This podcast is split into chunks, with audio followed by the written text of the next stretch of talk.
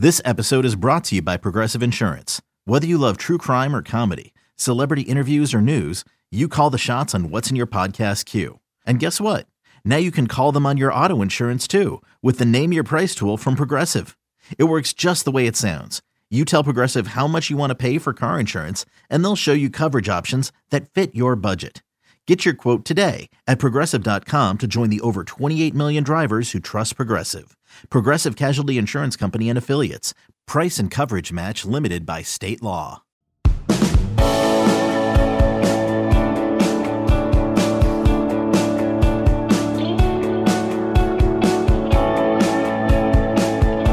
And welcome in Late Kick is live. It is Sunday night, October 16th, the year of our Lord 2022, just on the heels of the most memorable Saturday of my college football existence.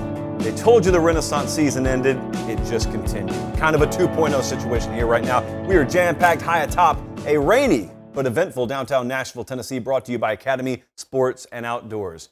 As you know, we were there yesterday in Knoxville. We've got wall to wall reaction. Bama, Tennessee. We're going to talk about the other big games because we had field stormings quite literally from coast to coast. It was that kind of Saturday. Sort of an every given Saturday vibe in college football yesterday. We've got major shakeups to come. I don't think the chaos is nearly finished yet. I don't think the picture is nearly as complete. In fact, I think it's even hazier today than it was going into the weekend. That's what makes for a good season, by the way. We've got a major every given Saturday tour announcement tonight. Where are we headed in week eight? We'll let you know in about 30 minutes. I got two early best bets for you. I don't want to waste a whole lot of time in the intro because we got so much to get to. They're watching us, I bet they are, in Knoxville, Tennessee tonight, in New Haven, Connecticut, Cabot, Arkansas, Dallas, Texas. I just want to encourage every one of you, if you don't already follow on Instagram, it's saved over there so you can do it at your leisure. At Late Kick Josh, make sure you're following. When we go on the road, as we do every week, I make sure to have the iJosh close by, pending battery charged.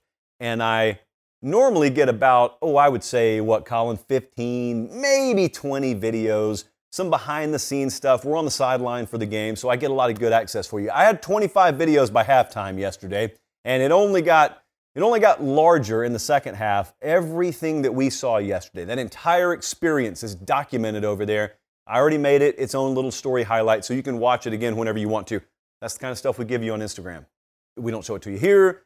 Uh, contractually, we can't show it to you anywhere else at Late Kick Josh. Make sure you're following there. Okay, my goodness, let's get into the show. Thank you so much for being tuned in. Uh, go ahead and beat the rush. Like the video already if you haven't, and subscribe to the channel.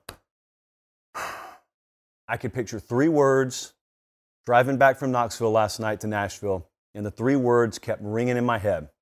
And those three words that I knew I would lead the show off with tonight are now you know. I talked all week about this rivalry, this Alabama Tennessee rivalry, this third Saturday in October, and what it once was, and how maybe an entire generation, up to and including people my age, didn't really get it. But the older folks did get it. The history books got it. When you read the history of college football and the SEC, there would be a massive gap missing if you didn't tell the story of this rivalry, but you didn't know about it until last night.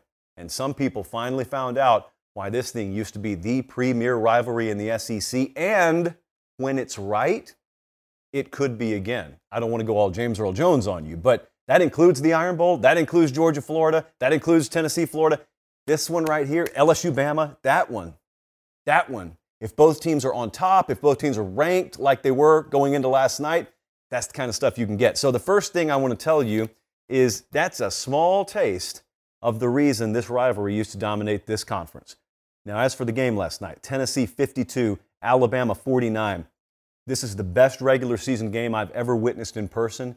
It's the loudest environment I've ever witnessed in person. I could not believe the sustained roar, the sustained decibel level, if you want to call it that, uh, that Neyland Stadium was at last night. But then again, I could believe it because I said going in and got sizable criticism for it on certain message boards.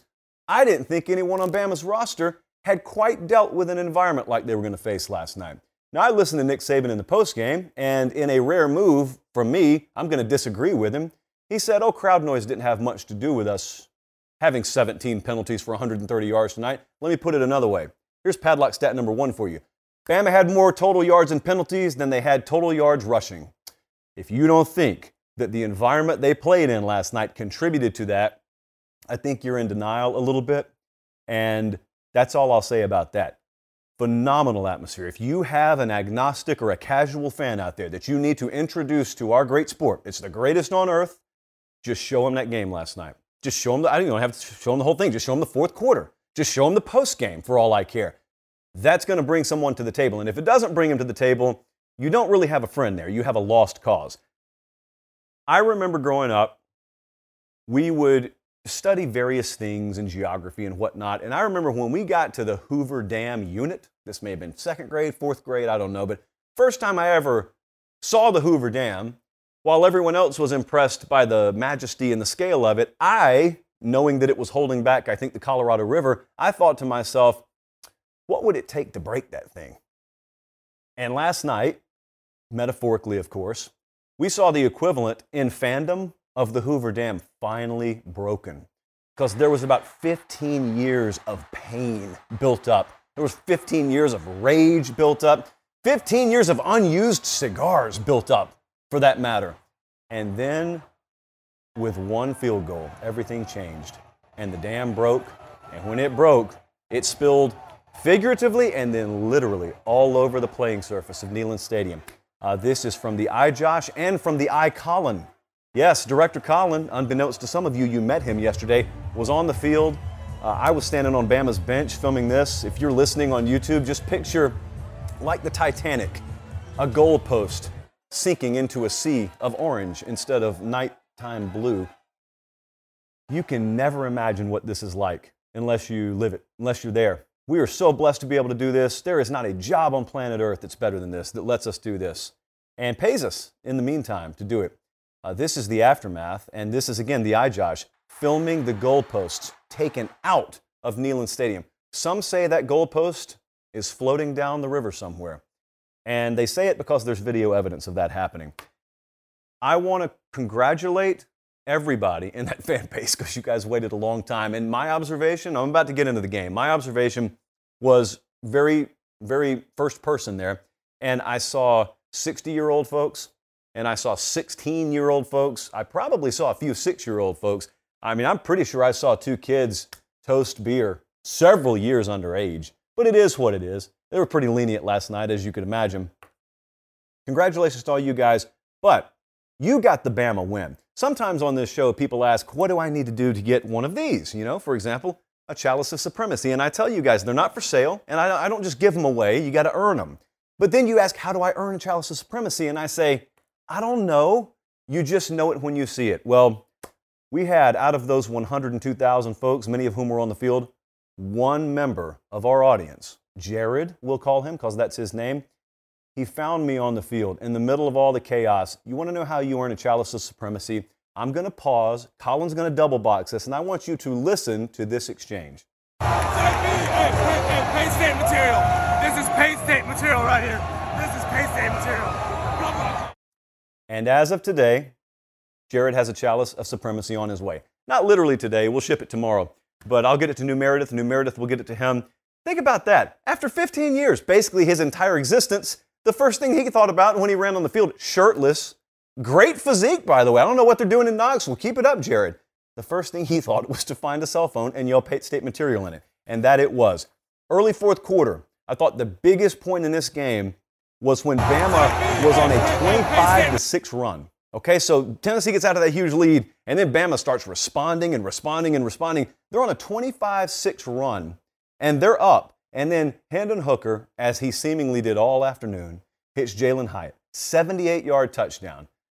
That's abnormal. It's atypical. If you've watched Alabama under Saban for a long time, sometimes they've gotten down. But when they start responding, they respond in sort of tidal wave fashion, and you're done. So basically, when they deliver their knockout blow, it's supposed to do just that. It's supposed to knock you out. Well, Tennessee took their shot, and then they responded right across Bama's jaw. Now, that alone didn't determine the outcome of the game, but what it did show is it showed resolve, it showed fight, it showed a lot of the stuff you hope you have. And you can talk about having it SEC Media Days, and you can talk about having it when you play FCS competition or inferior competition. You don't really know Until you get in that situation, you don't really know. And then you find out. And once you find out, it's a really good feeling because then that's a team you're comfortable going to war with every week. Doesn't matter if you're the second most talented roster. The most talented roster didn't win last night.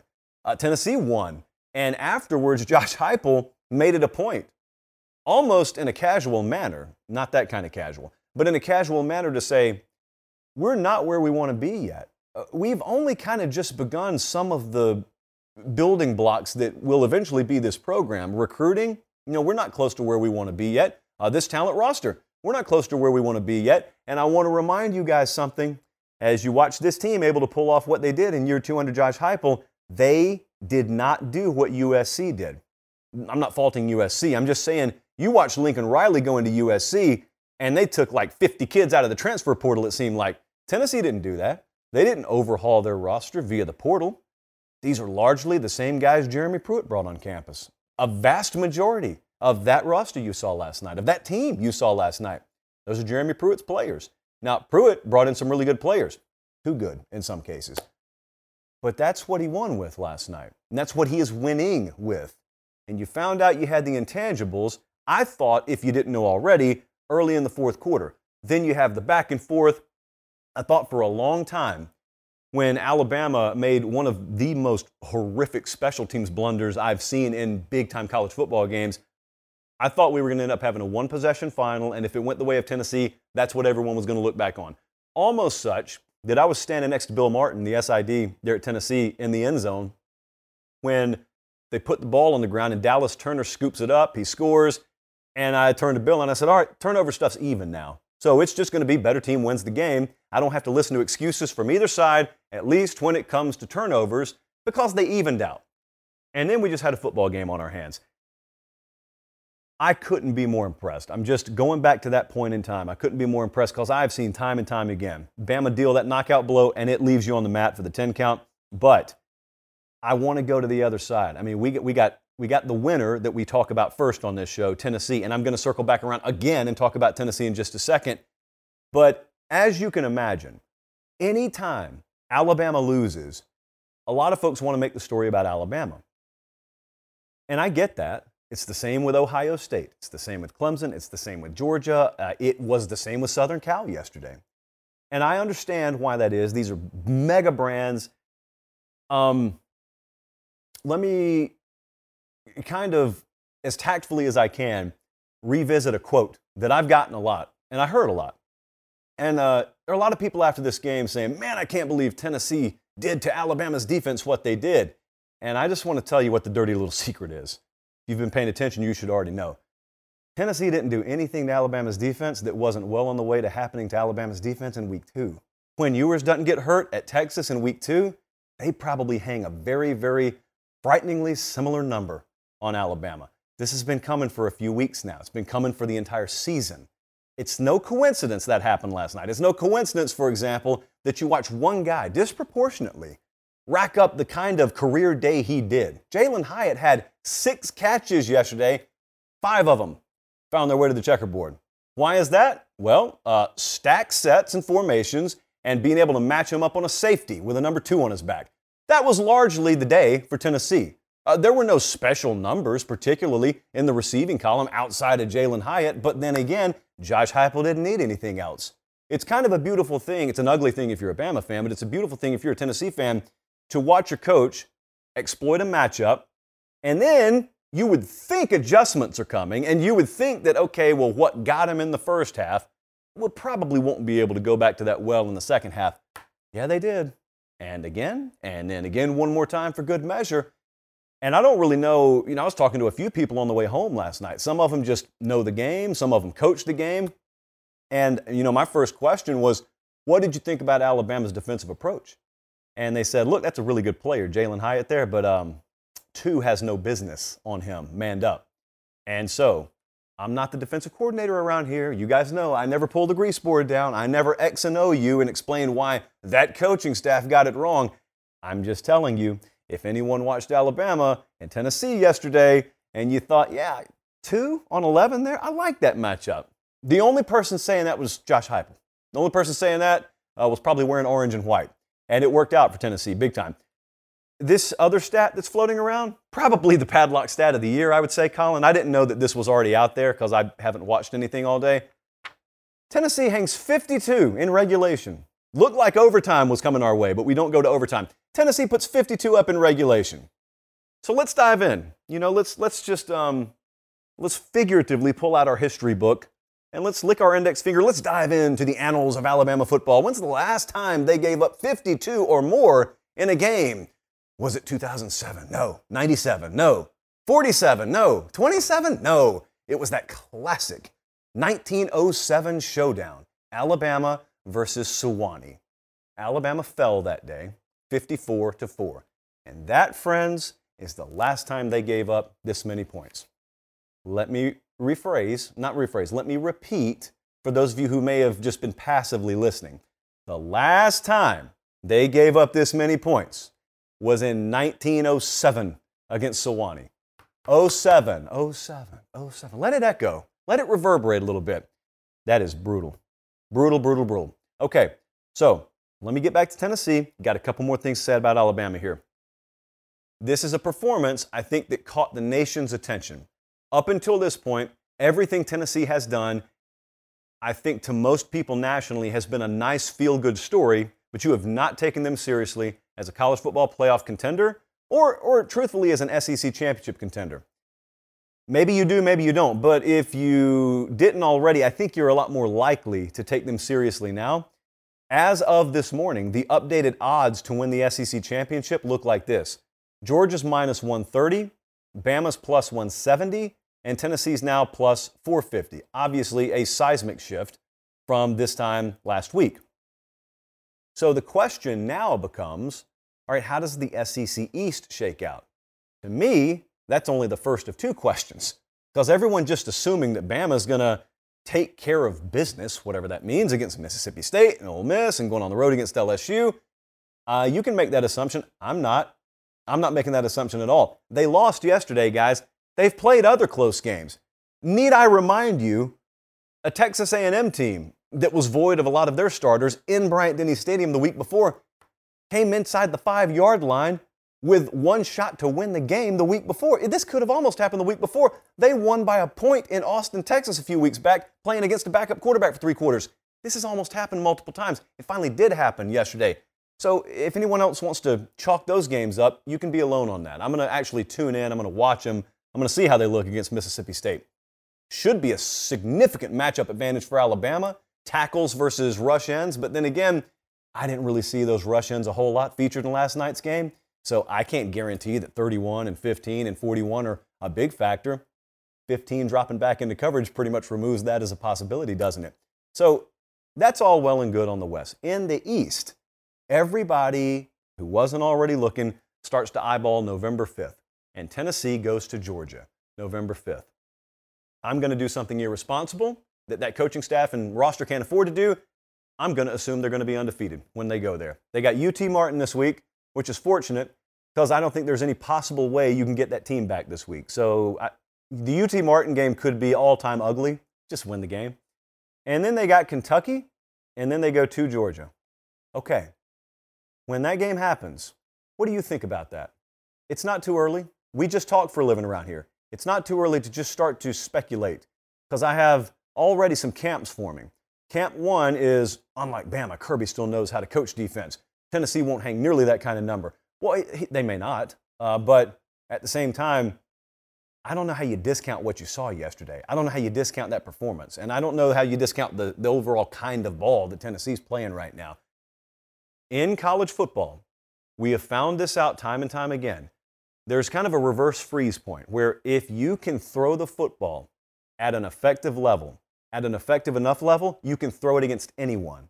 Now, there are some paper tiger passing offenses out there. I'm not talking about those. I'm talking about if there is a certain level, whatever it is, if you meet that minimum baseline of a very high level passing attack, you will have success on any defense in college football. The rules are structured to let it happen, the game's structured to let it happen. It will happen.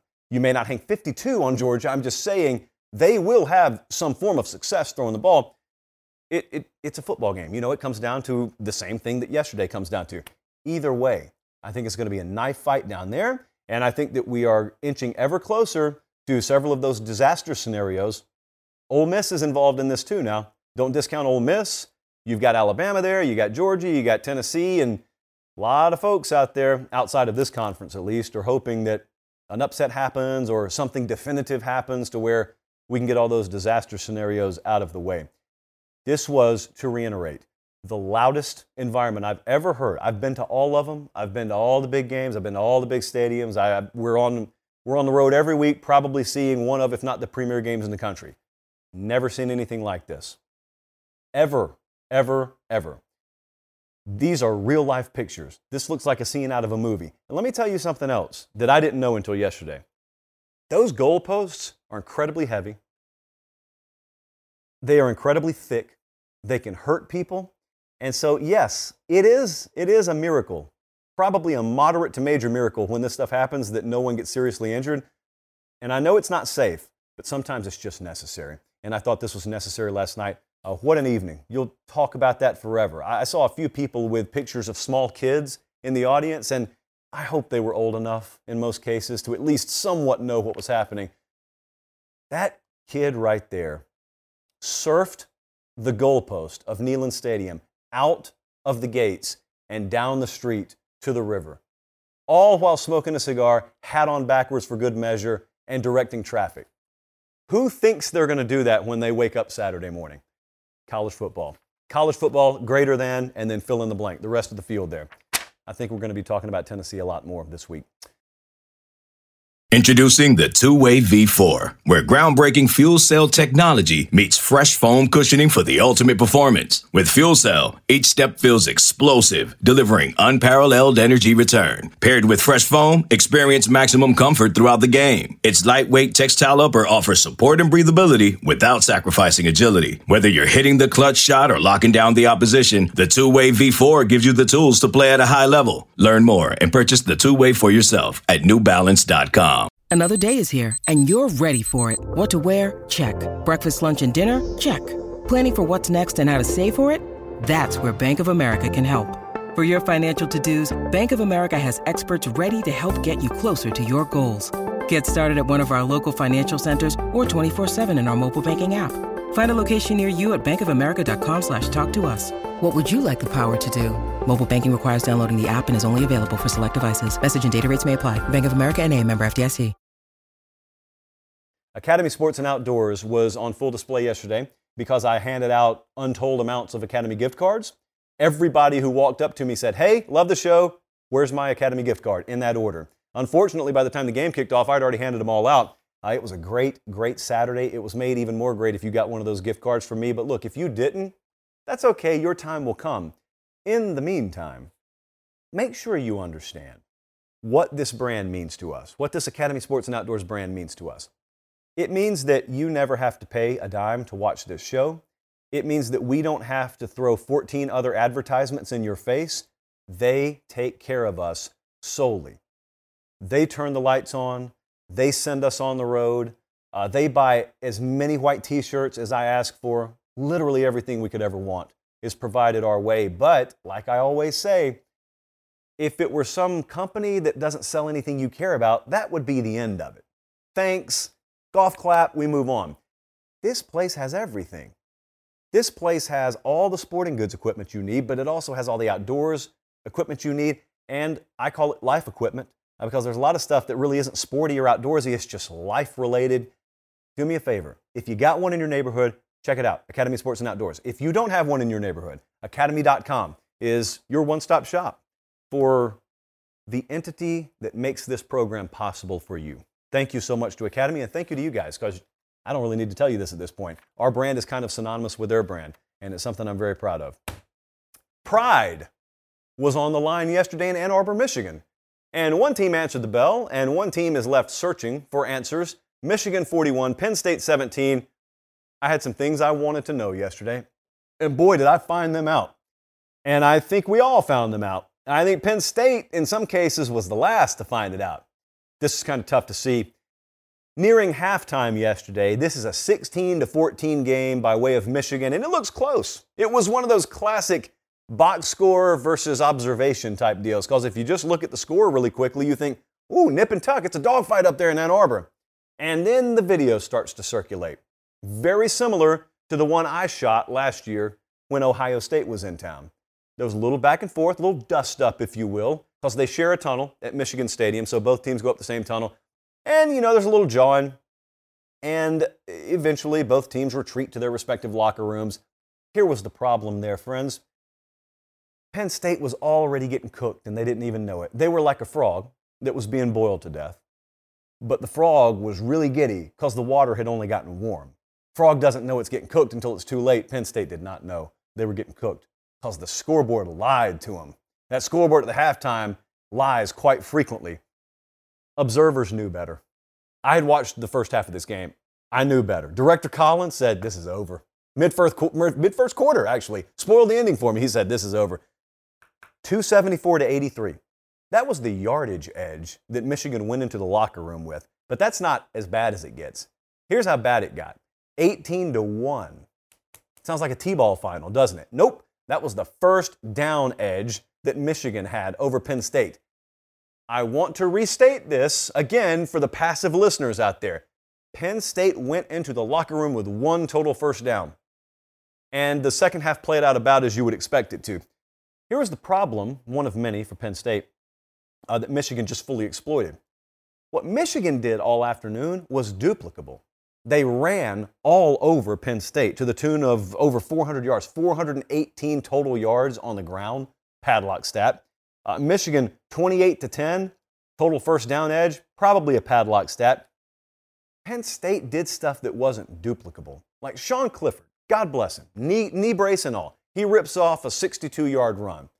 It counts, but that's not duplicable. That's not something that you can go back in your bag later on and say, all right, we need that four or five more times. It just it happens once and you're thankful it does, but you better find another way to score from here on out. They had a ball tipped up in the air and intercepted, pick six. That's great. It counts. And there's something to be said for being in the right place at the right time and getting your hand in front of the ball. That's not something you can count on happening four or five more times in a game. That may not happen again this season. But it happened in the first half. Both of those things happened, and they both led to scores eventually. So that's how you had 14 at the half. None of that stuff was going to happen again. And outside of that, they had nothing. Penn State had absolutely nothing. After that Sean Clifford 62 yard keeper, whatever it was, which is really, really pretty, by the way. Penn State's longest run was nine yards. Remember last week?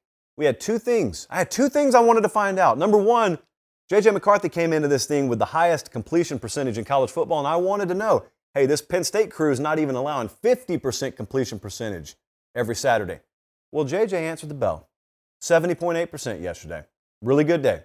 And he didn't have to do a whole lot because of the aforementioned half a mile on the ground that Michigan was en route to picking up. The other thing we wanted to find out was how this much improved Penn State ground game would fare against the Michigan front. Well, they didn't. They didn't at all. Outside of that long run I talked about, nine yards was the longest game.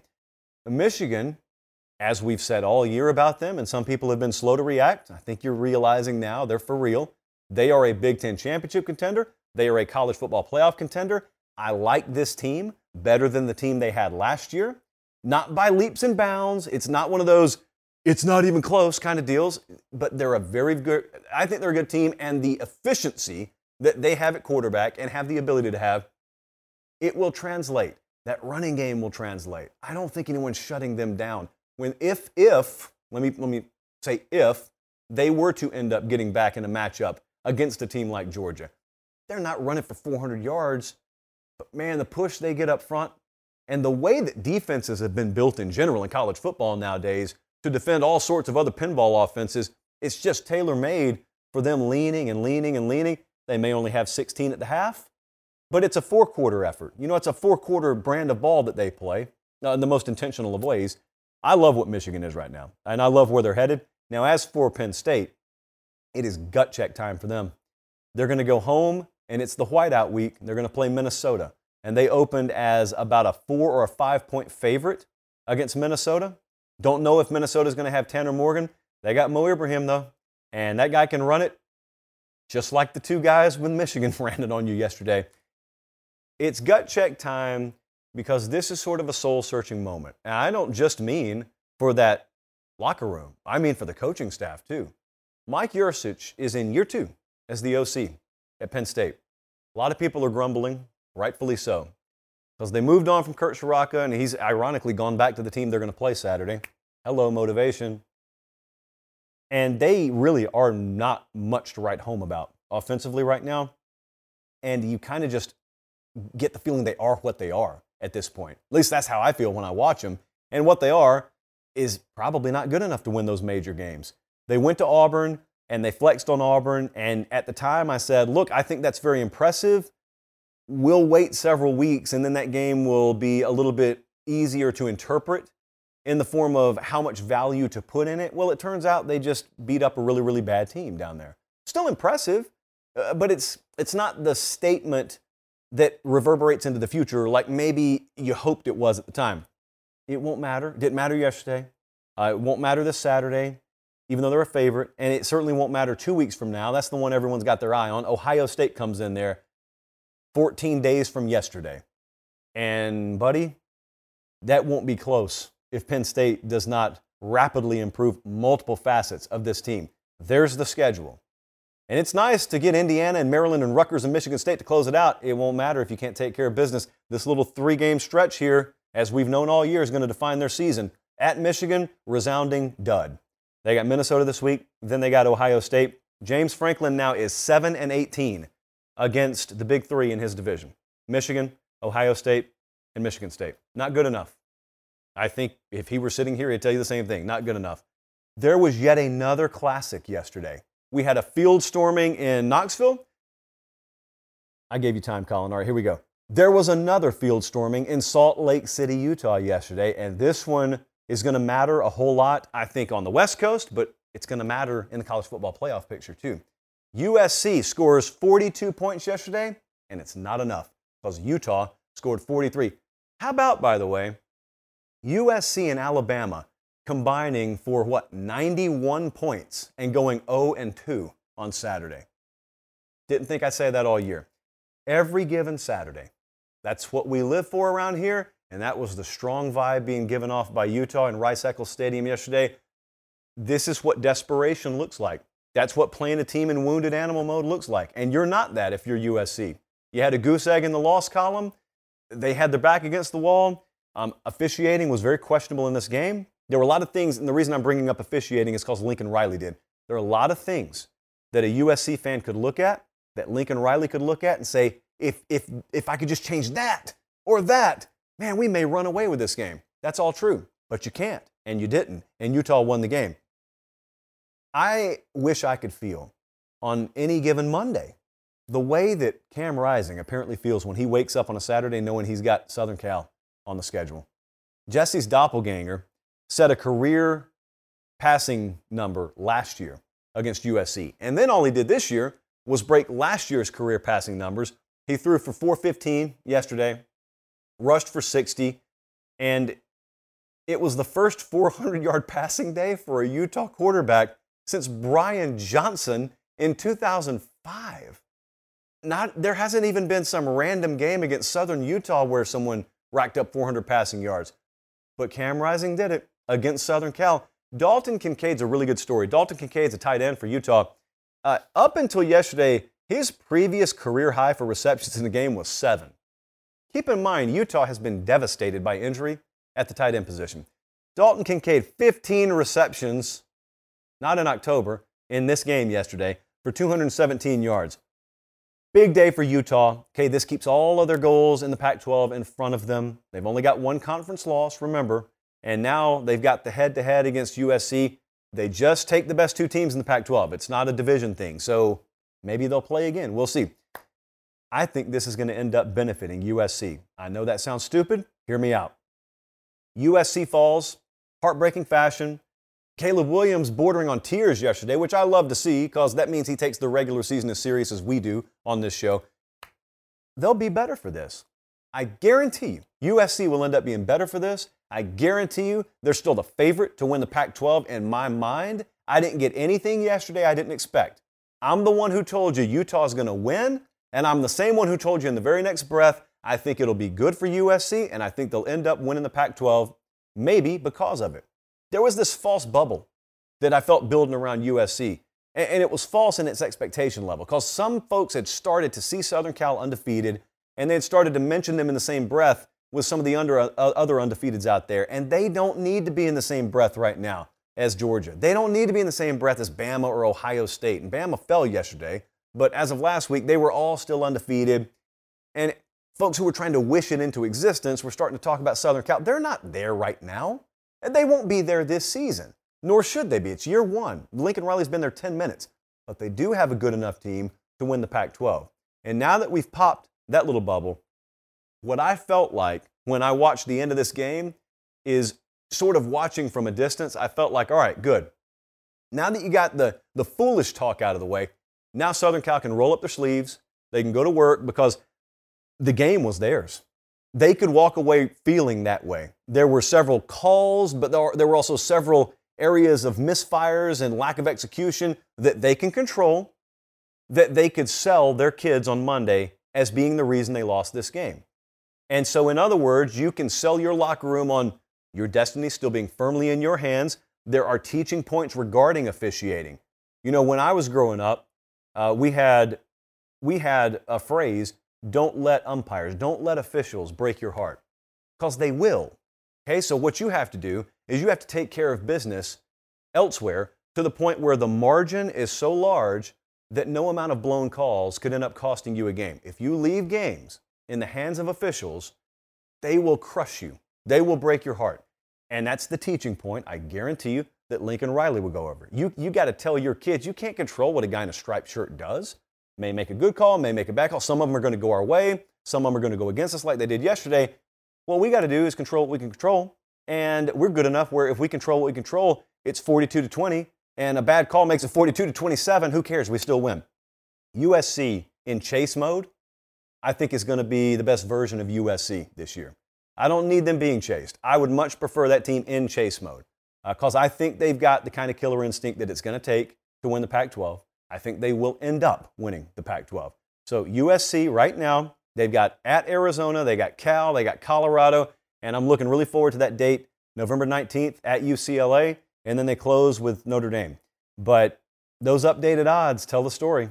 Those updated Pac 12 odds, it's a very entertaining conference. Oregon is currently the favorite. Not mine. I'm saying Oregon's the favorite in Vegas to win the Pac 12. UCLA, not USC. UCLA is the number two odds on favorite. Now keep in mind, those two play each other this Saturday in Eugene. So one of them's going to have a loss. Southern Cal's off this week. So inevitably, you might as well look at that as saying Southern Cal has the second best odds because someone's going to fall behind them. We just got to find out who it is. Utah also on a bye this week. Now, Utah is my preseason pick to win the Pac 12. If they end up winning it, I will claim I'm right, even though I'm openly sitting here telling you I like USC right now. I think it's going to be a really, really entertaining stretch run out there in the Pac 12, and I would encourage you guys to keep an eye on it. Contrary to popular belief, they're playing entertaining football places other than the SEC, as, as we have always been. Our reputation here is a beacon for equality and a beacon for competitive balance. And if we spend five minutes on the SEC, we spend five minutes on the Pac 12, and that has always been our stance and always will be. And you'd be hard pressed to convince me otherwise. They're watching us in Woodstock, Georgia, Clinton, Tennessee, and Portland, Oregon. How about that? The Big 12, as I mentioned, and have been mentioning. I think the most entertaining conference of college football right now. Did you guys see this yesterday? Hold on, Colin. Let me let me straighten my mic. I don't like the I don't like the non-central location there. And let me take a sip out of the chalice. Some people still claiming that the orange liquid here was the impetus for Tennessee winning yesterday. And if it was, you're welcome. I can't say you're wrong. TCU 43, Oklahoma State 40. This was pretty incredible because this was a game cast special for me. I had my own game going on, so this was one I was having to look at the score of before I actually was able to watch the game. I got to be real with you. I'm not going to lie. Apologies to TCU if you need it, but when you're down 17 in the second quarter, I think Mike Gundy's about to run away with the game. When you're down 14 in the fourth quarter, I think that they have sustained their performance and the game is over. And then all of a sudden, TCU's up three when it matters the most, which is the end of not regulation, but overtime, they won this game. TCU won this game, and they stormed the field, and the Big 12 is going to issue some ratchet little tweet and a fine tomorrow, and it won't matter because it's worth it. Good for Sonny Dykes. Good for TCU. I, I hold in my hand, not really, just pretend. I hold in my hand the ballot for College Football Coach of the Year right now. And I see Josh Heupel's name here, and he deserves to be there. But man, so too does Sonny Dykes. Because that guy figured out a way to elevate professionally and not even have to leave home. He just went across town. He went from, he went from Dallas to Fort Worth. He went from SMU to TCU. It is the first 6 0 start for the TCU Horned Frogs since 2007. And we all remember how crazy that year was. I need to explain to you how wild this season is that Max Duggan is having, the quarterback there for TCU. Max Duggan, according to his own head coach after yesterday's game, continues to play as good as any quarterback I've ever been around. That is a quote from TCU head coach Sonny Dykes. Why is that crazy? He didn't win the job out of fall camp, guys. Remember, we did several segments on this. It was Max Duggan, it was Chandler Morris. And Duggan's playing right now because Morris is hurt. And look at him. And look at the scene there in Fort Worth yesterday. 16 passing touchdowns right now. That leads the entire Big 12. 286 yesterday through the air, 57 on the ground, and Quentin Johnston. You see him right now. That is a freak of nature. And if you're listening, just imagine a freak of nature. Imagine a wide receiver who's going to end up playing on Sundays, and that's him. I hate what's happening in front of me right now, but I got to read it. So, we don't use a teleprompter on this show, except when I screw up.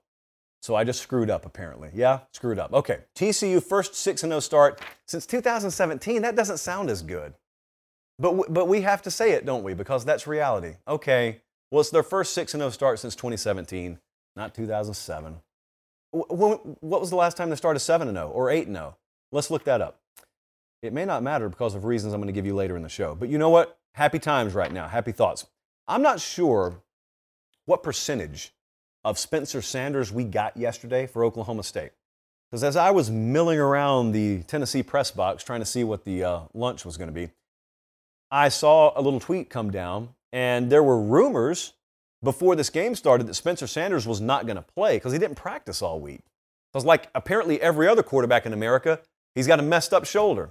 I mean, Hoomst doesn't have a messed up shoulder these days. If you don't have a, a screwed up shoulder, are you even playing college football at the quarterback position? Well, he started, but man, he wasn't himself. 44% completion percentage, easily the worst day of his career in that department. He was 16 of 36, and yet they still got out to a 24 7 lead, and then they scored six points the rest of regulation. So, credit in a lot of different areas here, but most importantly, TCU really buckled down and giving up six the rest of regulation. Like they were dynamite the second half and they gave themselves a chance to get back in it. They did get back in it. They ended up winning. And what happens now? What's your reward for being 6 0 for the first time since 2017? You get Kansas State coming into town this week. And Kansas State is a four point dog, as the numbers opened a little while ago against TCU. Meanwhile, Oklahoma State, I would say this is I would say this is the biggest game in the Big 12 this week. Texas minus three and a half Told you guys the Horns were going to be favored. They would be favored in Stillwater, even if Oklahoma State won yesterday. Texas minus three and a half at Oklahoma State. So, yet again, we got multiple headliners in the Big 12. It is a can't miss conference every single week. And if you're not watching, I, I question your commitment to our sport. That's what I question because they're playing really good ball out there. Which brings me to my next point. Colin, is it time? It's time. All right, let me hydrate. Big, big announcement forthcoming. Been a lot of harsh allegations on the show, levied at me, and I don't deserve it, uh, but I've gotten them.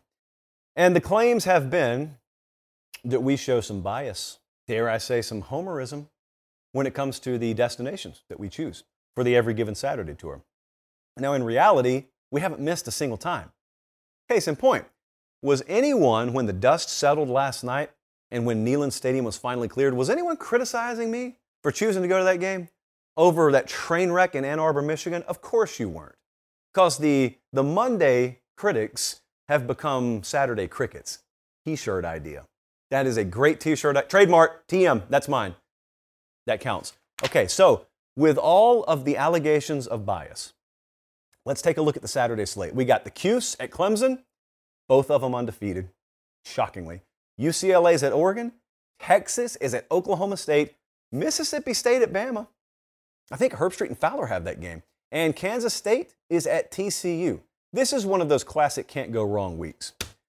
But what do we look for? We look to be in the biggest environments. We look to see as many teams as possible. We look to get to as many places as we can go. And you know where I've never been before? I've never been to the state of Oregon. And the Every Given Saturday tour is headed to Eugene, UCLA versus Oregon, Saturday in Autzen Stadium. Chip Kelly's return to Oregon. If you needed anything more, if you needed a subplot, if you're a storyline type of person, and you need to know more than, man, we got a top 10 matchup here in week eight. Man, we get to see we get to see Autzen Stadium in all its glory. Well, you also got Chip Kelly there on the sideline. This is going to be great. Oregon opened as a six point favorite, and I think that's still where that number is, unless it changed in the last 45 minutes. I have never been to Autzen Stadium. And every time I talk about the loudest environments and every time I talk about the, the greatest scenes, there's always someone who pops up in the comment section and they say, okay, great point, but have you been to Oregon? And I sheepishly say no. But that will last six more days. And then we finally get to go to a game at Oregon. And so I'm looking really forward to getting up there. New coaching staff, a lot of energy up there. And conversely, UCLA is playing the best ball that they've played under Chip Kelly. Every given Saturday tour, Pac 12 Pate. Pac 12 Pate. I say it again because I eventually want it to trend by the time that we get up there. I'm extra looking forward to this one. Ah, I felt good, didn't it, Colin? Felt good, Jesse, you know, because some people thought it would never happen. Not us. We know the truth. We know what's inside of ourselves around here. It's not a show that's confined to the SEC. No. We get out when getting out is necessary. And we are getting way, way out. I mean, for us living in Nashville, this is like going halfway to Japan. Uh, we are headed to Eugene, Oregon this Saturday. Okay, let's get back on track because uh, we got several more games to talk about from yesterday. This one was a little under the radar yesterday, but I want to talk about it for a couple of minutes. Clemson beat FSU 34 to 28. Classic conundrum for me. Classic Saturday conundrum. And it was the the kind of conundrum we've all been there. You're on the field after a team has beaten their rival for the first time in a decade and a half and you're surrounded by people and you can't get to a TV and you got no cell service and so you don't get to watch the 7:30 game. We've all been there, right? And so Clemson is playing FSU or at least I'm told they are, but I don't get to watch the game live. So the first impression I had was looking at the post game box score. And I text Bud Elliott, Budrick, for those in the know, and I said, hold on a second. You're telling me FSU had 10 more first downs. You're telling me they had 90 more yards. You're telling me they were 7 of 13 on third down. They had 206 rushing yards, 6.1 per carry against Clemson. That's a big deal. You're telling me they had all that and they lost and didn't even cover? And he said, Go check the middle eight and then compare it to the fourth quarter. And then I realized what he meant. Clemson was up 34 to 14 in this game before it got a little bit closer in the fourth. Translation, a lot of this was garbage time. And so the box score lied to me, as box scores can sometimes do. One of four on fourth down, I would imagine, greatly impeded Florida State's efforts here, uh, that hurts. That hurt. That's how you end up racking up more yardage than the other team, but not more points than the other team. Because you can go all the way down the field as much as you want. But if you get to fourth down and then you can't move it any further and you turn it over, all you did was take up some time, take up some real estate, and not put a dent in the scoreboard. Clemson has now finished even or plus in the turnover battle in their last 11 games. That's a big deal. Uh, Southern Cal's been doing that. Clemson's been doing that. There's some teams out there that have got impressive streaks right now of not turning the ball over.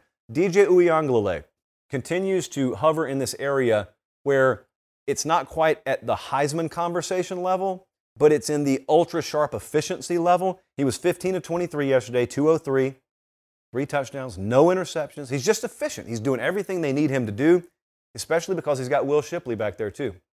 Shipley had 238 all purpose yards. He, he, returned a kick. He does pretty much everything. I mean, if they needed Will Shipley to play safety, outside linebacker in a pinch, he could probably do it. I guarantee he knows the defense.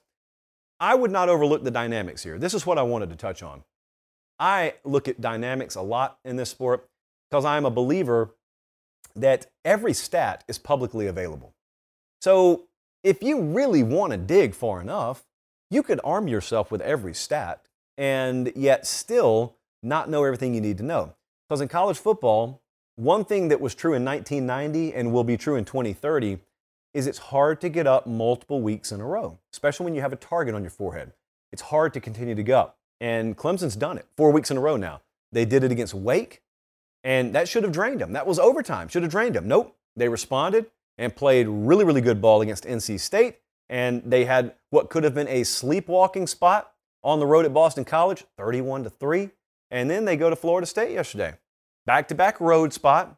They're double or triple due down. They ended up winning and covering. And so, what do they get for all that? Bye week? Nope. They get Syracuse coming to town.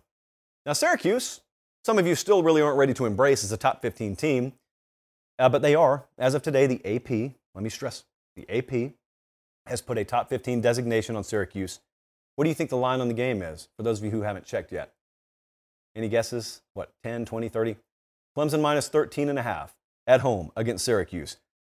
You know they're done with their road conference schedule? Clemson does not play another conference game on the road, and it is October 16th right now. So that's some interesting scheduling there. They've been on the road a lot, but they've got Notre Dame still. They got some games at home, obviously the Syracuse game. But I'm very interested in some of the conversation that's starting to take shape around Clemson. I don't know why we have to do this, but we do it anyway. Not we, I don't do it. There are people out there who would tell you Clemson couldn't beat Alabama tomorrow, Clemson couldn't beat Ohio State tomorrow, Clemson couldn't beat Georgia tomorrow. Well, counterpoint, they don't play them tomorrow. And theoretically, even if they do end up playing them, it won't be in October, it won't be in November, it won't even be until late December or early January. And my obvious, painfully obvious point there is how do you know Clemson is ultimately the team that they are becoming? How do you know that they're a finished product? I would suggest to you maybe they're not.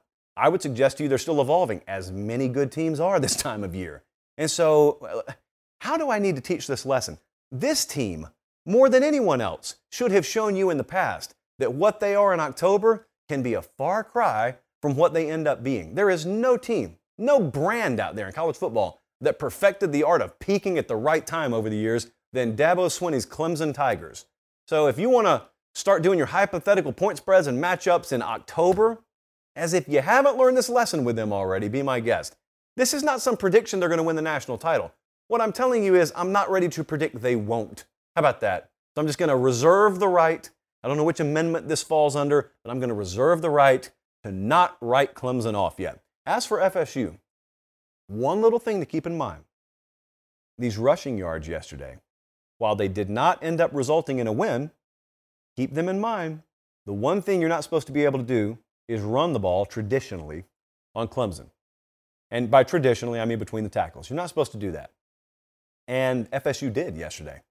They ran it on Clemson successfully. They're, running backs, not Jordan Travis. They're running backs. Popped off 9.9 and 6.2 yards per carry, respectively. So, just tuck it away, because if someone's trying to blueprint their way past Clemson down the road, maybe it is in a playoff spot for all we know. Maybe it's in the ACC championship game. You're looking for teams that could do similar things to what FSU did to them yesterday. It's just that you got to end up converting on fourth down so you can actually win when you do those things. Clemson minus 13 against Syracuse. Fascinating Saturday ahead. Fascinating. All right, we've got, I got several more games to get to here. Uh, we're going to rapid fire though because I'm responsible. I know there are other things on TV tonight. But um, this is very important. Did anyone happen to catch any of our shows last week when we talked about Texas? Anyone catch that? We put Texas at number four in the JP poll. And that was in one breath. And then in the next breath, what did I tell you? I said, they're going to struggle this Saturday. So yesterday, they end up narrowly escaping defeat. They beat Iowa State 24 to 21. And I thought that I had teed it up pretty well to where I would not open my DMs and see a flood of, what about Texas now? What you think about Texas now? I think I got exactly what I thought I'd get from Texas. I put him at number four. Well, the model did. And then in the very next breath, I said, well, look, part of this is I don't like the spot for him this weekend. They're coming off the OU game. They got Oklahoma State on deck. I don't know that this team has matured enough to where we can just expect them to play to the same standard every week. And it was a classic landmine spot. And they almost fell victim to it. But they got the win. And Iowa State was four of six on third and nine plus. Not good. No bueno. And Iowa State couldn't run the ball yesterday. So their only hope is throwing the ball. Uh, they haven't been able to run the ball all year. So uh, some things to clean up, obviously. Always an overused phrase in college football, but I'll say it anyway. This is the best of both worlds, okay? You get the win, and then you get to, if you're Steve Sarkisian, allow the near loss to jolt your team back into focus. And now you get into the meat, the kind of the, the second half meat of that Big 12 schedule starting this Saturday when they go to Oklahoma State. What about Miami? I, look, I got a problem with officiating in college football right now. I thought the officiating sucked in Alabama's game yesterday. I thought the officiating sucked in USC's game. I didn't think it was anything to write home about in this game. Not all the calls are bad. I'm just saying, when we got multiple teams across the country with 13 penalties, 16 penalties, Miami had 17 penalties, just like Bama yesterday. I got to ask myself one of two things. Uh, either do I think that teams across the board have become undisciplined, or do I think that calls are being made when they don't need to be made? And it could be a blend of both, but I'm telling you, there's some bad officiating happening in college football yes, or yesterday, but in general, and so, not a huge fan of it. But outside of that, 17 penalties for Miami yesterday, they still won the game, 20 to 14. It snaps a three game losing streak. So let's just pause before we say anything else. Miami snapped a three game losing streak. That alone, big deal. Okay? Now, it wasn't a blowout, but it was progress. And we've been critical of Josh Gattis on this show. And I really have mainly just repeated what other coaches have said. But if you're going to criticize him, you need to credit him. And one thing I'll say about what Josh Gattis, the offensive coordinator down there, and this offense have done is Tyler Van Dyke's kind of quietly thrown for 847 yards the past two games. He's got five touchdowns the past two games. And what is obvious is they have adjusted and they're not trying to do the same thing that they were doing early on. I, I my personal take on it was they were trying to execute a plan that didn't match the personnel. And maybe one day they'll have the personnel there to execute that plan. But until then, Josh Gattis has had to do what anyone at his level needs to be able to do, and that's adjust. But not all of them can do it. So credit to Josh Gattis in this offense now. It's not lighting the world on fire, but it is steps in the right direction. And so they deserve credit for that. Now Miami's three and three, and now they got Duke coming into town. They're about an eight and a half or a nine point favorite. Then they go to Virginia. They'll be favored there. Then they got Florida State at home. Believe, believe they'll be favored there. At Georgia Tech should be favored there. The next time that they are a definitive underdog is at Clemson, and that is 11 19. So that's a little ways down the road. Just keep an eye on them. Kentucky, um, Kentucky deflated the Mississippi State balloon a little bit yesterday. This is yet another situation. I tried to, tried to warn you. We are high on Mississippi State, just like we're high on Southern Cal. And yet, I told you I thought they were going to lose coming into yesterday. Uh, highly rated teams lose all the time in this sport. I did not like the spot at all for them. Uh, they were coming off back to back wins that probably had overinflated them a little bit, and it was at home. And the last time they had gone on the road was when they got beat down by LSU. And they got beat yesterday. Again, they had, they, Mississippi State, 13 penalties, 109 yards. I guess all these teams have just become the most undisciplined versions of themselves in decades. Kentucky was four of five on fourth down. That's what we call a padlock stat. They held Mississippi State to 225 total yards. That's a padlock stat. And they were nine of nine on third down passing attempts. I would imagine that's probably close to a padlock stat most of the time, too. Excuse me. I, it's shocking I have a voice right now after how much we had to yell yesterday. They, Kentucky, they are at Tennessee on 10-29. I think they're off until then. Yeah. So they got to buy, and then they're going to Tennessee. Tennessee plays UT Martin this week. So we'll see. We'll see. I don't think Tennessee scoring 52 on them. I'm going to throw that out there. Uh, probably just because Kentucky's more talented than Alabama. How about Ole Miss? This is such a violent stat, but I'm going to read it to you anyway. They beat Auburn 48 to 34. They ran the ball 69 times. Of course, Lane Kiffin did. He ran it 69 times 448 total yards. Assault, flat out assault on the ground. Four guys ran for 60 yards plus. Three guys ran for 115 plus. That's just doing whatever you want to. On the ground, at least. That's doing whatever you want to. Not even needing to throw the ball. Just do whatever you want to. Now, Auburn loses another game. I, I cannot find anyone in the coaching or agent industry that thinks Bryan Harsin is going to keep his job. I can't find anyone around Auburn who thinks that. So it's not a matter of if, it's a matter of when. And that's where the speculation begins. No one knows when. Auburn's on their bye right now. That we know. Auburn doesn't have an AD. That we also know. Some people would tell you there is, there is no benefit in getting rid of him right now. Other people will say, well, everyone else is doing it. We need to do it. And I have no clue. I don't, I don't think that there is a skilled way to go about forecasting that because I don't think the people, whoever or whomstever it is that's going to make the decision, even know right now. So we'll see. Uh, Arkansas finally back in the win column. They went to BYU yesterday, 52 to 35. KJ Jefferson, soundbite of the day yesterday, I thought. Aside from young Jared yelling Pate State material into the phone, KJ Jefferson had 367 passing yards yesterday and five touchdowns. And at one point, he shook off, I think, the entire Brigham Young defense. And it was really, really incredible. So then, uh, Hog Sports Plus gets him on the sideline and his teammates are coming up asking him, How'd you do that? And he just keeps yelling, I lift weights. Over and over again, KJ Jefferson, I lift. I lift weights. And you know what? Sometimes that's all it takes in life. Just lift weight, lift heavy weights, as Ronnie Coleman would say, with a few more expletives built in. Lift heavy weights. KJ Jefferson lifts heavy weights. And, um, you know, they, they took care of business yesterday. Arkansas had 644 total yards. Altitude doesn't really matter when you're doing it at that clip. They had to have this. Man, they had to have this. And so now they're a three loss team, and they've, they've got a lineup of games in front of them.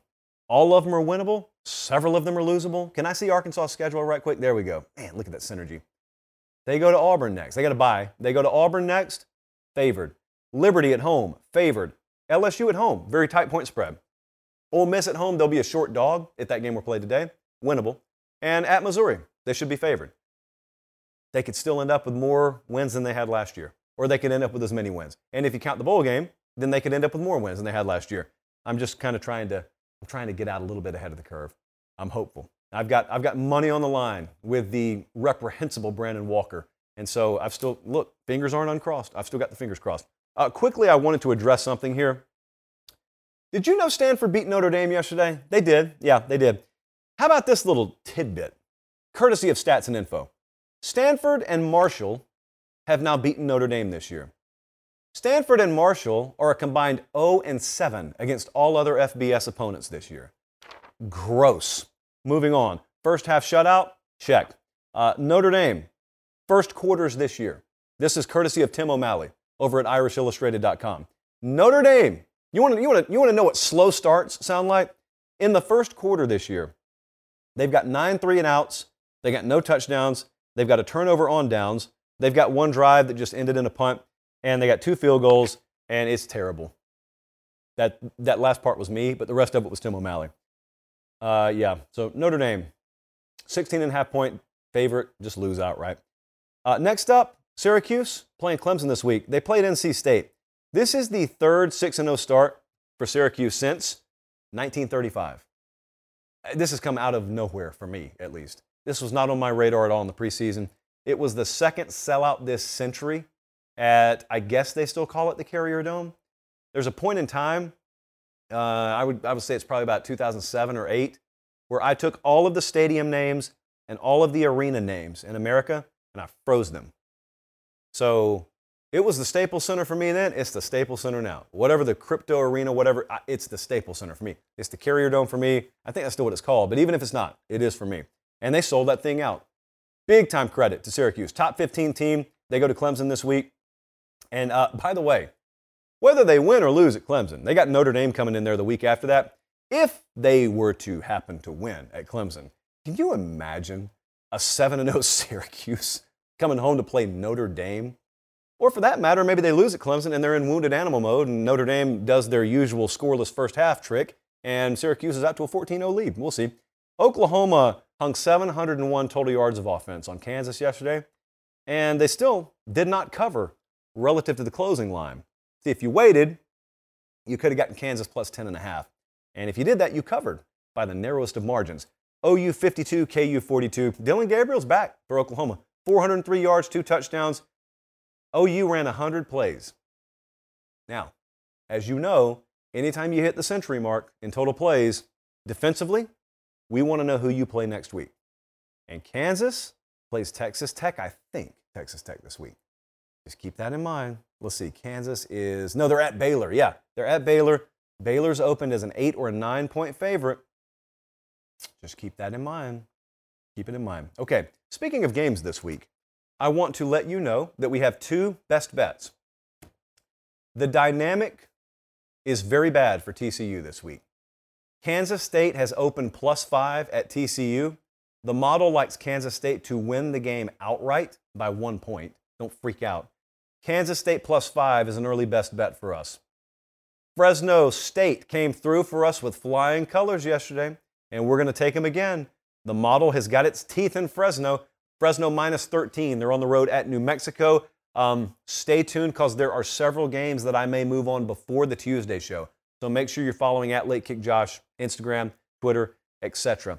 Thank you guys so much. I mean, we had we had the best time yesterday in Neyland Stadium, and I, like I said, we've been everywhere. I mean, the Renaissance Tour last year, we're on the road 16 weeks in a row.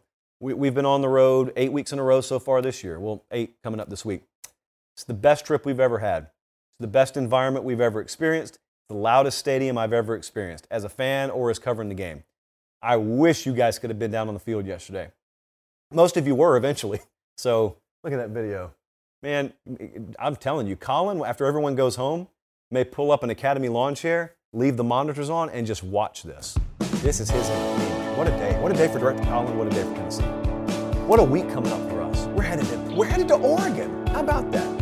Who, whoops knew a young youth from West Central Georgia would make his way to Oregon for a football game, no less. We're looking very much forward to it. We appreciate you guys so much for being tuned in. For Director Colin, for producer Jesse, I'm Josh Pate. Take care. We will see you same time Tuesday night. God bless.